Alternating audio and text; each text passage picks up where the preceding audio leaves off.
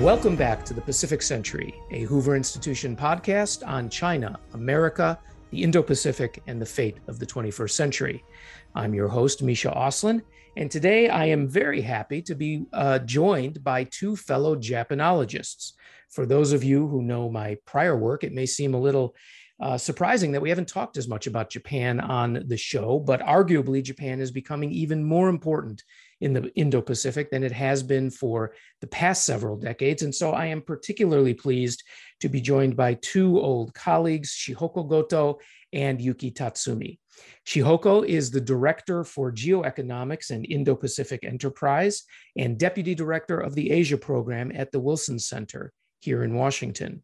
Yuki Tatsumi is a Senior Fellow and Co Director of the East Asia Program and Director of the Japan Program at the Stimson Center, also here in Washington. So, Yuki and Shihoko, welcome to the Pacific Century. Thank you. Thanks for having us. Great to be here.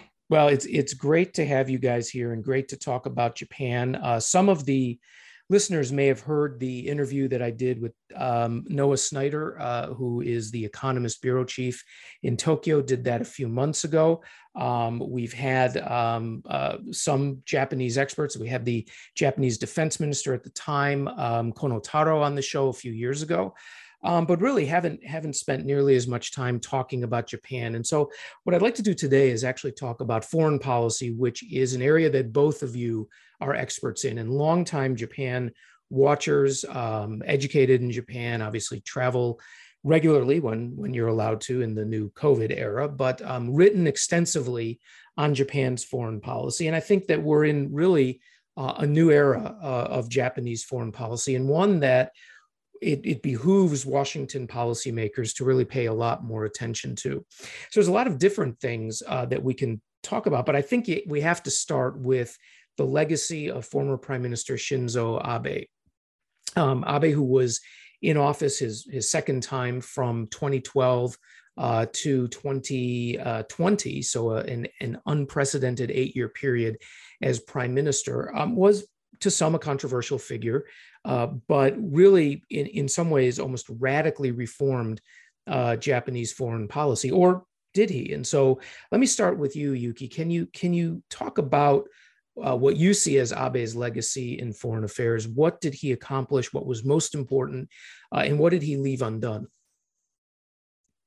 Thank you, Misha, for having me, and I'm really happy to talk about these issues um, with fellow Japanologists as well. Um, so when it comes to uh, former Prime Minister Abe, I would say the biggest legacy that he, he left for his uh, successor to try to emulate, uh, which uh, incumbent uh, Prime Minister Kishida is certainly doing, is to really maintain, put Japan at the uh, very forefront of the I guess, a discussion on what the new world order must should look like.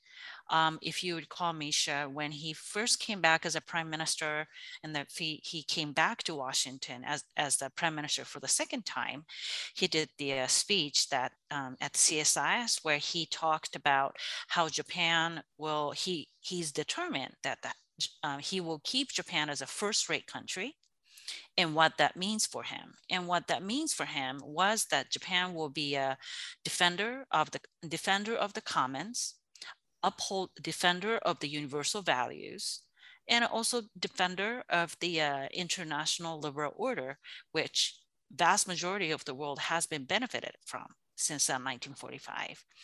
And, and I think he really put out that new framework. It was very different from the uh, what was called Yoshida Doctrine, what, which was prominent up until he laid out that um, he laid out that key principles, which is you know eco- economic development first, and then security policy you know, takes more more or less the back seat. And that was from the 1950s. That was 19, 1950s, yes, from a form, former Prime Minister Shigeru Yoshida. Yes. So I think a prime, um, biggest uh, legacy that the Prime Minister Abe leaves for us is that kind of re- replace that almost like Japan centric, right? If you think about the Yoshida Doctrine, it's very focused on Japan's development as a country. So if anything, I think Abe really moved the scale perspective of the Japanese foreign policy from one that was embodied in the Yoshida Doctrine, which was very focused on Japan's Japan's own development, Japan's own security, into more of a Japan in the more interconnected world and what kind of role Japan play in it, and how he thought Japan should play in it. So I think that is the, really the biggest legacy. So, so let me ask you at, at that point, because that's actually a really uh, interesting sort of meta assessment, uh, and and one that I that I hadn't thought of because so often we look at the narrow policy specifics, right? That's what DC does. Is it often looks at the policy, like what what mm-hmm. specifically is done. So let me a- actually ask you that: what were some of the specifics that translated from that big global vision, grand mm-hmm. vision, some might even dare we call it a grand strategy, into what the Japan of 2022, or let's say the 2020 uh, Japan that he left to his successors. How was it different from 2012 when he came in? What what were some of the specific to you the leading policies that had changed? To me, I think the leading policy that had changed was um, the uh, the fact that Abe really actually came up with the uh, uh, before uh, President Trump decided to call it call it and call it on his own idea that the this concept of free and open Indo-Pacific. Mm-hmm. Um, he was first uh, he was among the first uh, leader in the world who talked about Pacific Ocean and India, Indian Ocean as one geostrategic space. Um, he under his government, Japan really made the shift from um, I guess that Japan adjusted the way that it has it used its uh, kind of a decades old foreign policy tools. For example, ODA. Mm-hmm. It was primarily focused overseas development overseas assistance. development assistance. Mm-hmm.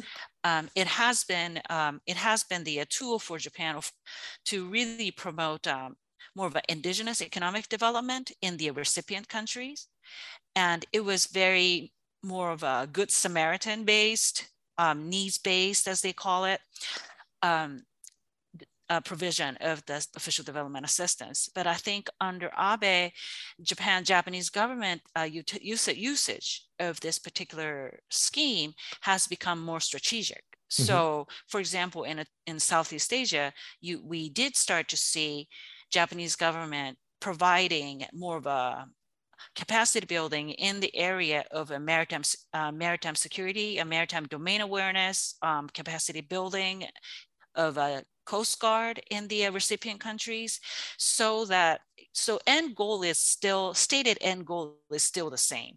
Help the country to you know help themselves. But then um, area in which Japan began to invest is um, increasingly more related to what we might call you know security ish, security realm which was definitely a new trend um, happen um, unfolding in uh, under Abe, and the trend that you know, frankly, I would argue it still continues. So I'm going to turn actually to um, to Shihoko in a second to actually ask about today and and where Prime Minister Kishida is. But before we go, let me just um, get your assessment on some of the more granular um, changes that he made. Uh, for example, to uh, the right of collective self-defense, to arms uh, joint development and export. Can you just, you know, sort of briefly yeah. talk about some of those and how that was so different right. uh, from the era, you know, from the the, the 50s, the post-war era onward? Right. So I think uh, this is this is there as we go as more granular it gets. Um, more revelation it has that although you know Abe attempted to leave that legacy of reorienting Japan's uh, foreign policy from more Japan centric into Japan in the world centric, more mm-hmm. of a bigger context. But that's where I think um, where we might call you know rubber hits the road where that's where i think his limitation is because actual specific policy changes that he was able to accomplish under his eight years that is a long time uh, as a Japanese prime minister, um, is really actually more of a linear progression of the, uh, it, it's more linear, it's more step by step, and it's far more nuanced, nuanced than some of us actually thought he might go. So, for instance, um, collective self-defense that uh, you mentioned, under his government, Japan did reinterpret um, Article 9 in the way that um, Japan is allowed to exercise that right of collective self-defense, which is in NATO's term, attack for one is attack for all, um, on, on the specific circumstances. And I think, I believe it was a specific four circumstances, um, which was very different from what Abe set out to do, which is the wholesale revision or re- mm-hmm. reinterpretation of Article 9. And we should know that Article 9 is the, the so called peace article in the peace constitution. Japan will not wage war, will not have a military, and, and the like. So, from that from that perspective, Abe set out to reinterpret that Article 9 so that Japan can exercise right of collective self-defense anytime, anywhere. However, what he actually was able to accomplish was very um, direct, directly li uh, linked to Japan's own national defense, and then in a very limited circumstances. So there's a gap already from what he articulated that he wanted to do versus what he was able to accomplish. Um, and then as, I guess another issue that I think, another area that I could point some progress is the uh, Japan's um, export of uh, defense uh, uh defense equipment and uh, defense technology. Uh, prior to Abe, for all intentions and purpose, Japan had the total embargo on all of those technologies and systems. Um, it was it was never really legally bind, but the um, restriction was so stringent under the export control legal framework that uh, it was just essentially impossible to pull through any of those. Um, Abe set out to revise that and set out um, set, set the new principle uh, for Japan's ability to export uh, defense technologies and uh, defense systems. But in reality, because of the decades old practice and old, old habits died hard, dies hard, um, Japan's own defense industry wasn't really ready for that prime time. Mm-hmm. So even after the revision, you know, Japan really was only able to score minor successes. And many of them is really not in the major, weapon system, but more in the terms of um, more of a Coast Guard equipment or more of a, I guess, um, in the, the basically loaning the uh, secondhand uh, decades old self-defense forces equipment, which is about to be retired onto, let's say, countries in Southeast Asia right. for training and education purposes. Right. So those are, again, the uh, vision of uh, Japan's defense industry become more of a global competitor versus, you know, Japan has been able to accomplish so far. Well, that's really interesting. Yeah, I was gonna say the, the gap that you're mentioning here is actually very interesting and i think there's there's you know two ways usually people look at abe. Either as you know sort of a dangerous nationalist and and he was going to rip up the constitution uh, or he's just you know praised you know to the skies as somebody who's completely overturned the old system. And so i think the um the the the vision that you gave in the beginning and then the caveats with it of, of what he was able to accomplish is actually it's actually quite interesting which naturally raises the question of where are we today? So let me turn to shihoko and ask about that which is to say um, eight years is a very long time as yuki noted in terms of the uh, the japanese political system. Abe had a long time to do things. He didn't accomplish everything um, but it also would have probably been very easy to unwind it all. So where do you see Japan today, Shihoko, under Kishida? Can you talk a little bit about Kishida's foreign policy, what he's been pursuing, uh, how much of it is is related to what Abe was doing, or is it is it different? Right. So I don't think we could stress enough the legacy of Abe on Japanese politics, especially in the foreign policy domain. Um, and it's going to be very difficult for Kishida to emerge from the shadow of Abe and and become a statesman in his own right. Of course, Kishida has the experience of being a foreign minister, uh, but he has really yet to come out and define Japan in his own terms. And I think one of the challenges he will have is to take some of the, um, the legacies of Abe and carry them forward, and at the same time, put his own um, stamp on the reality especially in light of the rapidly evolving situation in the Indo-Pacific.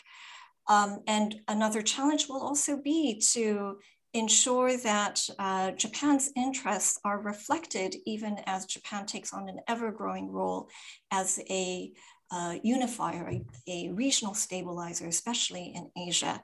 So we've already seen though, um, Kishida moving forward as a statesman in his own right.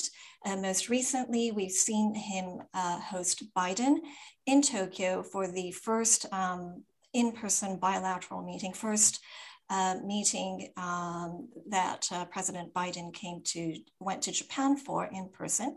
At that meeting um, was also the, the Quad uh, meeting as well in person.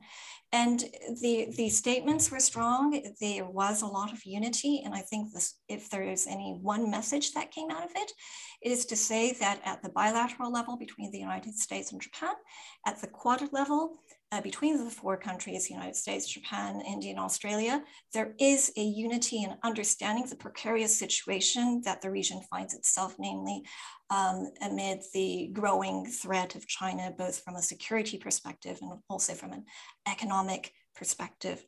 And there is greater expectation for Japan to take on the mantle of not only as the definer of um, uh, of rules and, and values um, in the Indo-Pacific, not just on economic issues, but more broadly on, on the security front as well.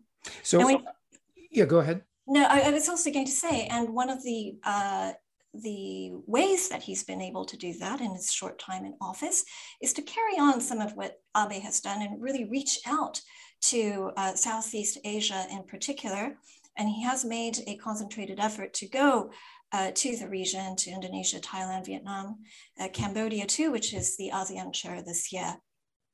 So uh, we're going to actually turn to Yuki uh, to talk about the Quad in a second, but I wanted to ask you. It was interesting that you you, you talked about the Kishida's beginning uh, of an emergence. Um, what what are some of the things you mentioned? Southeast Asia. Would you put Taiwan, for example, in uh, his making his mark. He seems to have gone much farther than what even Abe was willing to say on Taiwan in terms of making it part of of uh, almost, I would say, Japan's first line of defense at this point, given uh, what what he's what he's talked about.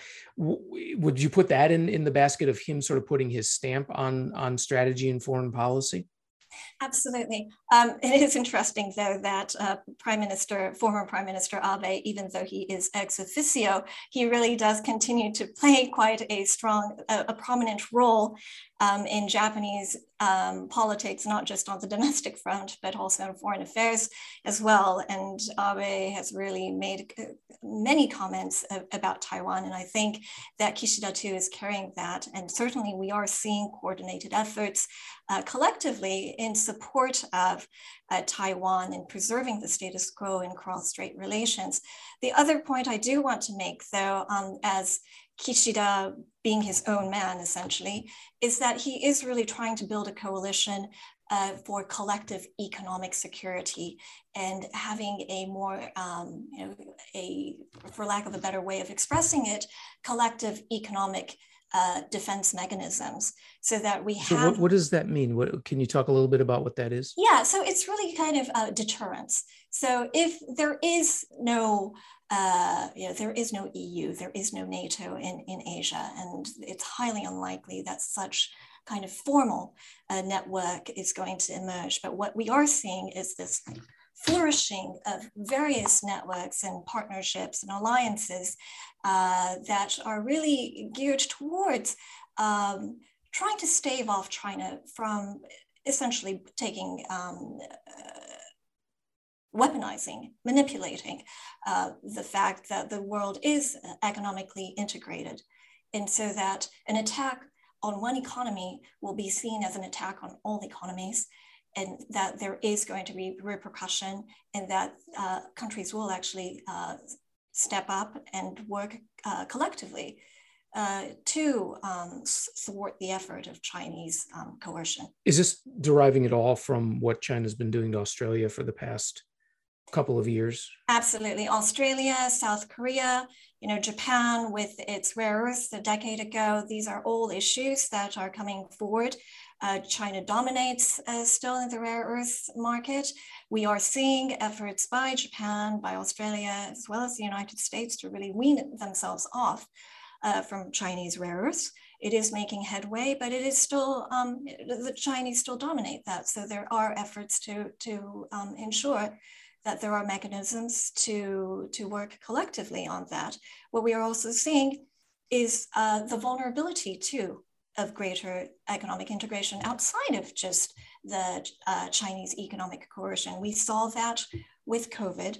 Uh, we saw that with unexpected disruptions to the global supply chains, and we are seeing efforts to work more closely together, share data, share information, and perhaps have a better way of preempting or dealing with those unexpected uh, crises as well. So, so uh, has anything concrete come out of that yet? Is there are there any concrete agreements? I mean, I know some uh, at the uh, during the end of the Trump period, we're talking about an economic Article Five. Article Five being the sort of collective self-defense uh, article that's in treaties, so that you know, again, if one country were economically uh, targeted by any country, then other countries would step in to help it.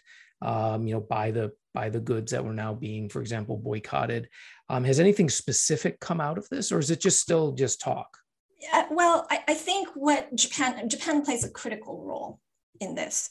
Um, it has, of course, um, ensured that TPP did not die with the withdrawal of the United States, and that CPTPP actually not only uh, came to the finish line, but actually is, is in the midst of expansion uh, as well. The Kishida government's challenge, of course, is to ensure that uh, there is an orderly way to deal with applications for membership to CPTPP uh, at a time when both China as well as Taiwan are uh, seeking accession. Um, there is the challenge of meeting that as well as South Korea and the United Kingdom uh, seeking membership as well. Um, another specific issue that is coming ha that has come up is the White House's own economic um, initiative, the Indo-Pacific Economic Framework that has just been released um, at the uh, at the Tokyo meeting last month. Japan was instrumental in ensuring that IPEF membership extended uh, beyond the obvious uh, member countries and included um, Southeast Asian countries as well as countries like India and so we are seeing this common um, understanding of the risks to the global economy. We are coming to a greater understanding of the risks that China poses. Um, the challenge and expectation for Kishida now is for Japan to keep it together, uh, make sure that they're, they're not just simply ideas, um, and that they are actually implemented with a specific roadmap. So Yuki, um, Shihoko has been talking a lot. She's introduced this the, this idea of the multilateralism uh, in the region. Um, obviously, that's been going on for decades under, for example, ASEAN, uh, the uh, East Asian Summit, and and the like. Um, but there are some new uh, there are some new initiatives and and some things that uh, either have been revived or are are completely new and and may or may not be uh, game changers or or somewhat of a game changer. Uh, the two that come to mind the most, in addition to the CPTPP, the Comprehensive and Progressive Trans Pacific Partnership that Shihoko mentioned, are the Quad and AUKUS. Uh, obviously, Japan's a member of the Quad, it's not a member of AUKUS, but um, what first of all let's talk about your sense of the prospects for the quad. Um, and i'll pose the same question to you that i posed to shihoko. Has the quad really accomplished anything yet? Is it more of a, of a talk shop? Does it have truly specific and achievable goals that are are significant and material that it is aiming towards uh, and and where is it going to go and then after that we'll we'll talk about AUKUS. Great question. Um, before before I answer your question, I think um, listening to uh, listening to uh, Shihoko's uh, description of uh, where Kishida is going and uh, his attempt to be his own man in her words. Um, I read um, Prime Minister Kishida's uh, speech, a Shangri-La dialogue, very, very interesting. Um, there, I think he, this is, this is a speech, I think, um, looking back, I think he really started to put himself forward and uh, he talked about uh, uh, five five principle that that he coined as a Kishida vision for peace. But if you look at his actual speech, he's obviously pushing back to some of the item that the Abe now out, outside the government has been pushing. So one thing that I thought was particularly interesting was where he talked about even though he so in the last uh, several months, especially since the uh, Russian invasion of Ukraine started, you know, Prime Minister, former Prime Minister Abe has been very um, vocal ex officio. You know, he talked about um, he he wrote and talked about uh, Japan's Japan's need to um, up the defense, double the defense budget to 2% of GDP, you know, make it the NATO equivalent. He even played the thought of maybe Japan should uh, push US to engage in talks about nuclear sharing. Um, he also pushed uh, Kishida government to really consider Japan, uh, Japan acquiring uh, what, what they call counterattack capability. So if you have that, those, you know, Abe's ad, um, ad ballooning those ideas in mind, um, Kishida does talk about all of those issues, but 2% of GDP completely dropped from this uh, hmm. speech. Hmm. He talked about um, increasing the defense budget over the next five years to the appropriate level. So he does strongly hint that Japan will go over their um, go you know go over their traditional one percent, but two percent uh, commitment that uh, Abe was really pushing Kishida Kishida to um, articulate got dropped. And what was interesting was even though he talks about, and this is a repeated theme that he talks to everybody in his uh, leaders summit, uh, President Biden, he talked about it. Um, and the uh, in certainly in this uh, conference, he talked about it. He did talk about fundamental reorientation and the strengthening of Japan's uh, defense capability. However, um, he also says those ish, those uh, enhancement of those uh, enhancement of those capabilities will be will be done without changing the current uh, Japan's uh, Japan's uh, status as a peace peace nation. It will be done within its own constitution, existing constitution, within international law. He will not. He, uh, Japan under him will not seek the drastic reorientation of roles role sharing between United States uh, with United States under the alliance. So those those are all basically he's reject almost you know rejecting everything that uh, Japan um, Abe pushed uh, Kishida to consider. Oh, that's interesting. So mm-hmm. even though he keeps talking, you know, he, so that I thought was very interesting. That where, and then how he upped the priority um, that he attaches to to Japan's uh, revitalized effort for nuclear disarmament, uh, which is understandable uh, for someone like him who is from a Hiroshima prefecture, who which did suffer um, atomic bomb. So I thought that Shangri-La uh, speech was very, very, very, very interesting. That's good. I mean, that's uh, you, you. I have not since it just happened a few days ago. I actually haven't read it yet, and so you are you've uh, certainly forced me to um, to to pull it up and I'll read it, it read. as soon as possible. Yeah, and then if you look into the granular of that speech, that's um, you can really see him balancing and basically inheriting some of the uh, foreign policy um, initiative that Abe launched, such as free and open Indo-Pacific, but yet he does push back on some mm-hmm. other agenda that Abe put out on the table. So I think uh, to, I, I really read that speech as, as him really trying to um, step out of um, the role of a former Abe, uh, for, you know, Abe Prime Minister Abe is a former foreign minister to Prime Minister Kishida himself. So, so let me then bring you back though to um, to Quad and and ask you about yes, your sense of absolutely of where Quad is, whether it's actually achieving anything, and and yeah. given what you've just said, you know how Kishida might push and pursue Quad. So I think uh, Quad um, is definitely one of those uh, one of those uh, foreign policy policy initiative that Kishida, Kishida regards as uh, um, inheritable and the reason is that um, that framework can be more effective in the uh, non-kinetic, non-security area than more of a hard defense cooperation. And I'm going to sparse that out a little bit.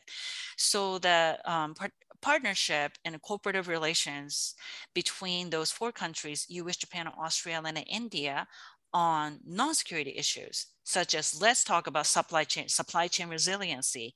Let's talk about um, vaccine development you know vaccine production um, and the distribution when the next pandemic happens.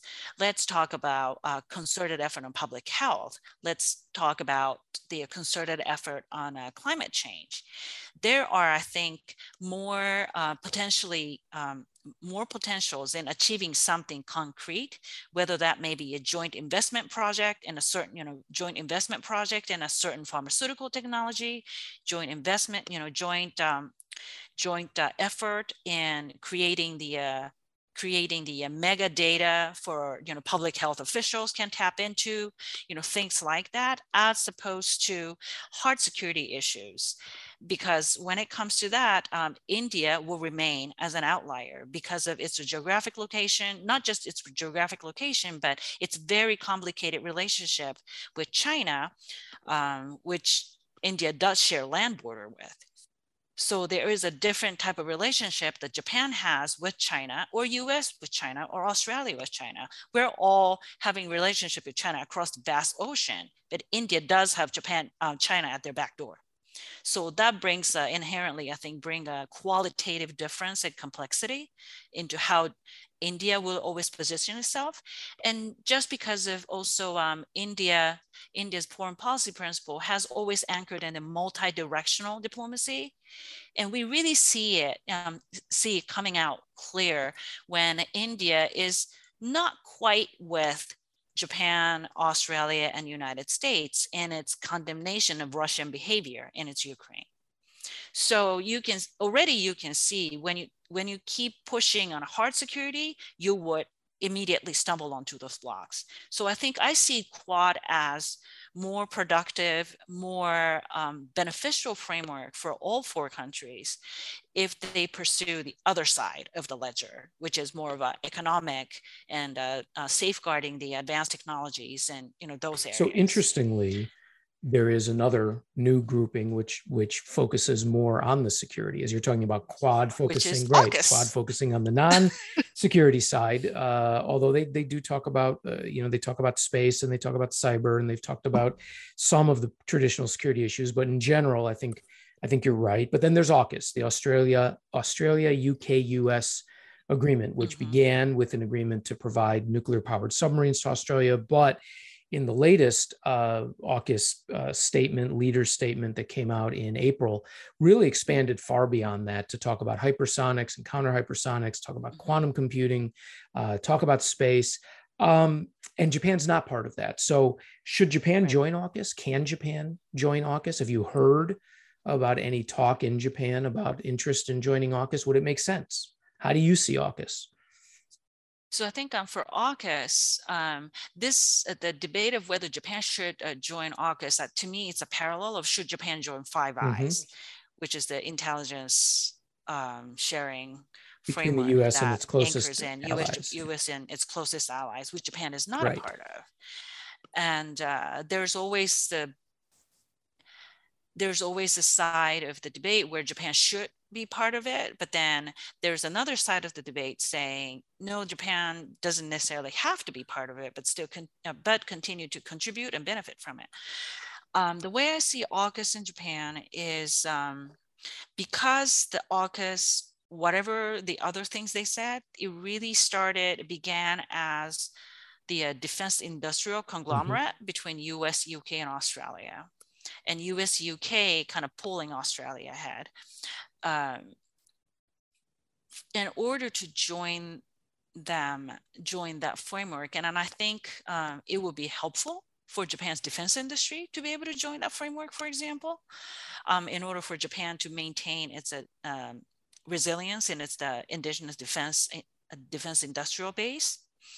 Um, steps that Japan might have, Japan's industrial Japanese industry may have to take to be on par when it comes to industrial security and safeguarding safeguarding uh, some of the technology technical information and uh, basically controlling you know basically controlling access to those technologies and so forth. The step that japanese defense industry has to um, take to get get there to be on par with us uk australia uh, shareable level maybe maybe maybe kind of a I don't want to say bridge too far because I think defense Japanese defense industry needs to be ambitious, but it's it doesn't happen um, night and day. I think it's a more of a midterm project, mm-hmm. and that I think at the end of the day, um, I do think there are there are areas where Japan Japanese industry can contribute, but then oddly enough, all those niche technology that Japan actually leads any of those countries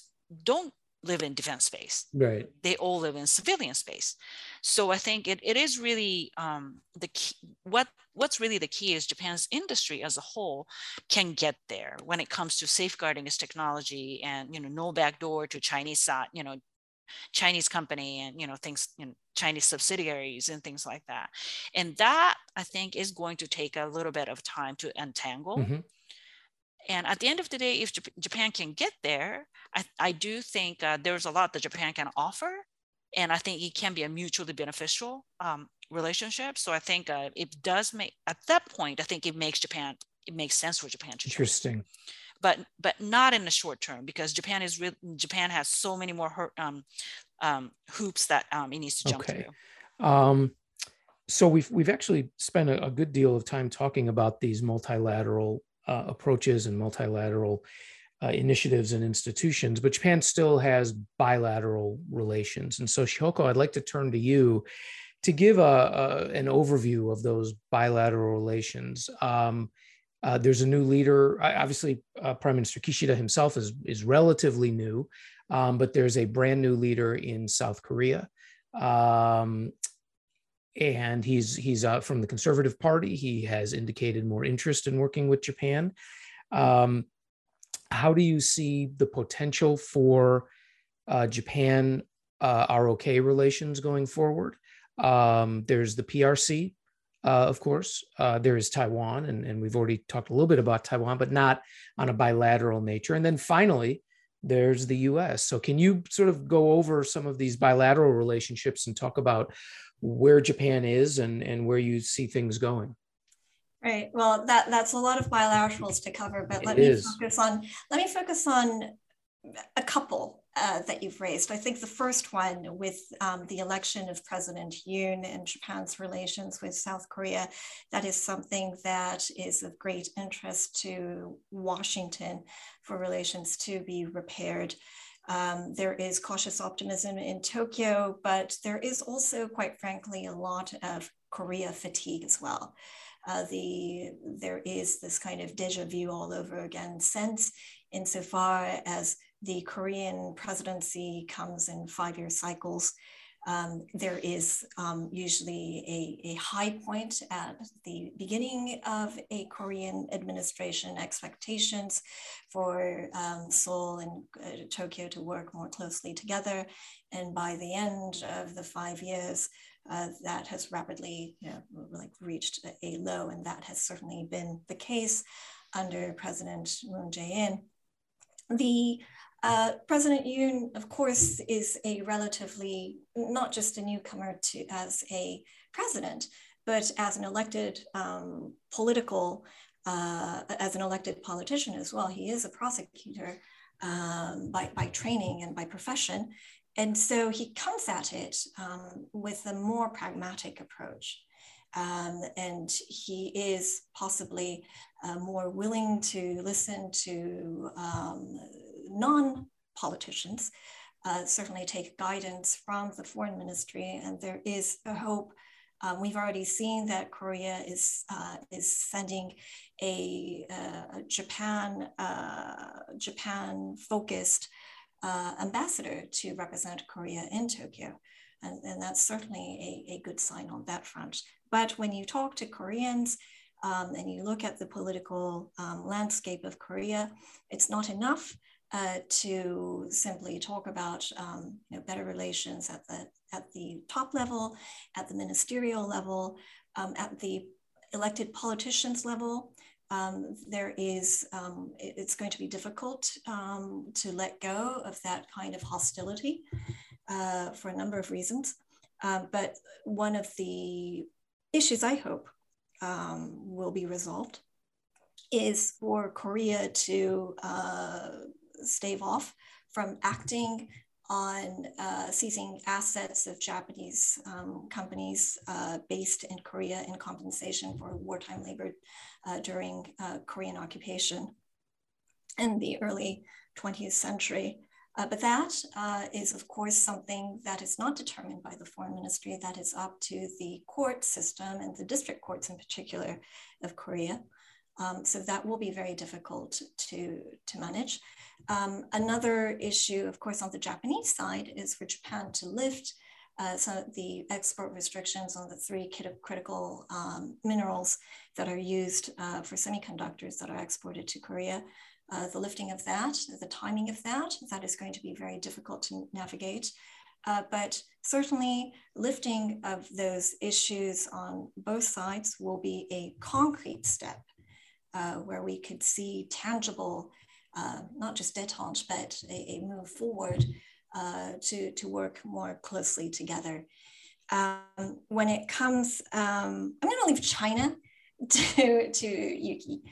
Um, and I'm going to actually turn to the issue of the United States okay. um, because the that is going to be the biggest challenge um, for for Tokyo moving forward, as much as it is um, to deal with with um, with the China threat. Um, we have the midterm elections coming up in the United States. We have another presidential election coming up uh, two years after that um, the Japanese uh, were um, had been um, supportive of uh, some of Trump's uh, more um, strong position against China, and they had been worried about um, uh, Biden actually backtracking from that. Uh, that has actually not happened. So that has been welcomed by Tokyo. But at the same time, now we find ourselves in a, in a place where the US political scene is so polarized and it is not easy to understand what uh, the US uh, policy towards China currently is and how it may evolve. So that is going to be a, a great concern for the Kishida administration as it tries to, to kind of uphold some of the very values that the United States itself um, espouses. And I just want to add one thing about Kishida himself. He's actually quite values driven. Uh, Yuki mentioned that he is from Hiroshima, and I think that really does uh, play up to his political compass a great deal. Um, and he's brought up this idea of new capitalism um, and kind of really dealing with the social dimension of the disruptions caused by economic dis dislocation caused by the pandemic um, and a, a, greater emphasis on profitability um, over kind of uh, harmonization or investing in communities. And I think this is going to be something that he's going to continue to hold on to. Uh, he does see eye to eye with Biden on that. Um, it will be something that he will want the United States to consider, and he does see himself as a champion of promoting uh, new economic values and uh, values uh, that are needed, a third way, um, so to speak, for growth um, in an increasingly um, destabilized um, economy. Interesting. Well, we'll we'll certainly have to keep an eye uh, on that. That's actually not something I've heard too many people talk about. So that's another facet uh, in addition to what Yuki was mentioning in, in terms of his Shangri-La speech. So um, before we wrap up then, uh, Yuki, do you want to um, give us your sense of uh, where Japan and China are and, and where they may be going? Well, Japan and China is indeed an interesting one. Um, before um, Russian invasion of Ukraine and uh, Taiwan. Um, so in this one, um, I think a Russian invasion of Ukraine really, um, really um, impacted the dynamics of it. And then also, not to mention Chinese uh, increasing pressure on Taiwan and uh, increasing aggressive behavior around Taiwan certainly does it too. But then Russian invasion aggravates it. I think before then, even under Prime Minister Abe, Japan was seeking to stabilize uh, its relations with Beijing so that um, it doesn't have to be friendly, but it's not, at least it's not openly hostile. And uh, open, um, it can be competitive, but it's not overly so to the extent of um, alienating China. Um, Japanese economy and Chinese economy are still very in, you know closely intertwined, and there comes the um, there comes Japan's challenge, especially when if um, Japan's technological edge doesn't live in a defense space, how do, how do you deal with that um, when rest of the economy is so much, uh, so much closely um, linked with uh, China? So because of that rea economic reality, um, Japan under Abe was um, seeking ways to stabilize this relationship so that at least it could have a um, some kind of a some kind of a constructive relationship, that stable relationship. Uh, Japan under Abe hosted the um, Japan China Korea summit. Mm-hmm. And it was during that summit, um, J- uh, Yang Jiechi came to Japan and talked about um, back to normal when it comes to Japan and China, and at least start the you know process of it. But I think um, I think at this moment, um, drastic, dramatic improvement of Japan's relationship with China is very slim, giving um, China, not only Chinese uh, increasingly aggressive behavior um, East China Sea, Taiwan, but then also Ch South China Sea, but then also um, Chinese position on the um, where China stands on the uh, Russian invasion of Ukraine. It really goes directly against what uh, Prime Minister Kishida has been touting for, which is more of a value-based diplomacy, and put um, Japan as defend defender of those international value at the premium.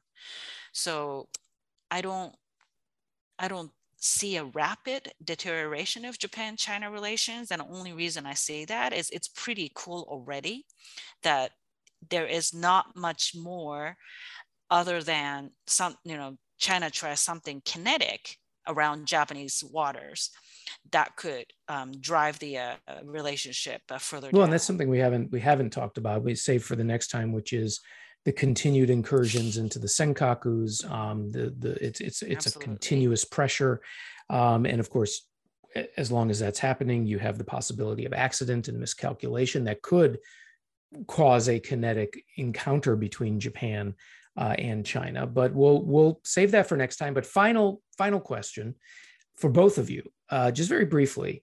So obviously, you know, we're all Japanologists, and we've we've been in Washington uh, a long time. Uh, and it's been a long time of, of folks in Washington as well as around the country focusing on China. Obviously, the nature of that relationship uh, has changed. The tenor of the relationship uh, has changed over the past um, about half decade or so.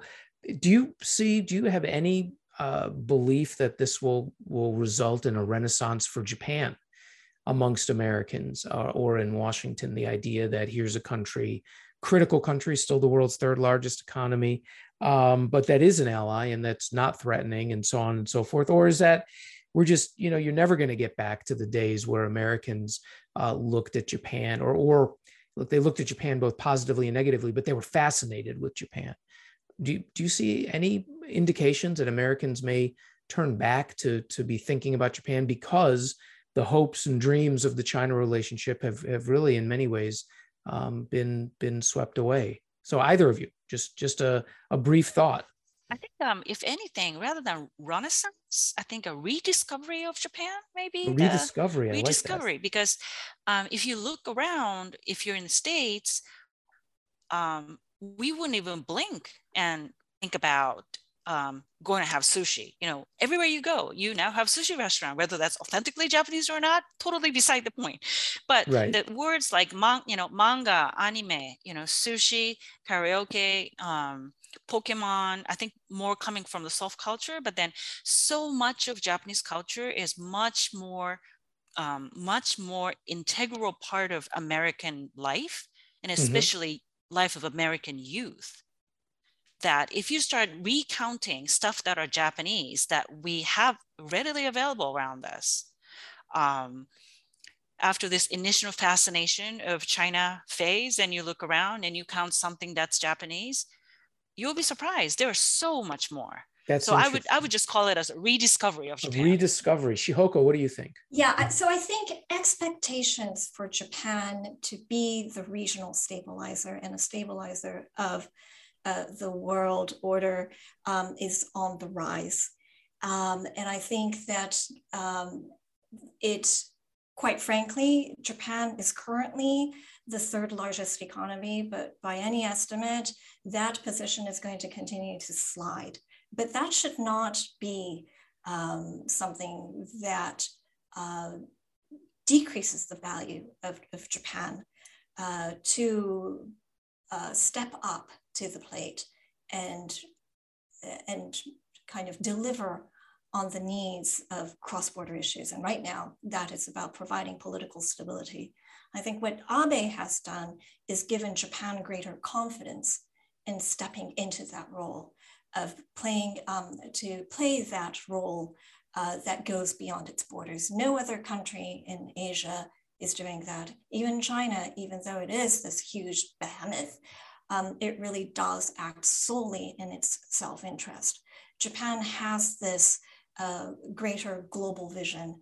It thinks about cross-border concerns. It wants to work um, on um, issues like immediate issues like COVID. It does want to provide um, effective development assistance rather than some uh, simply exploitive um, aid, right? So there is this expectation for Japan to do more. Uh, there is greater confidence in Japan. Um, I think when it comes to soft power, Japan's kind of losing it compared to Korea right now. Japan does not have BTS. Um, hmm. Japan, uh, the the whole cosmetic industry of Korea is really quite exceptional. But um, that said, I, I, think there is this thing when when we take polls about Japan, most countries have quite a favorable view of Japan. I do think the time for Tokyo to really leverage that has come.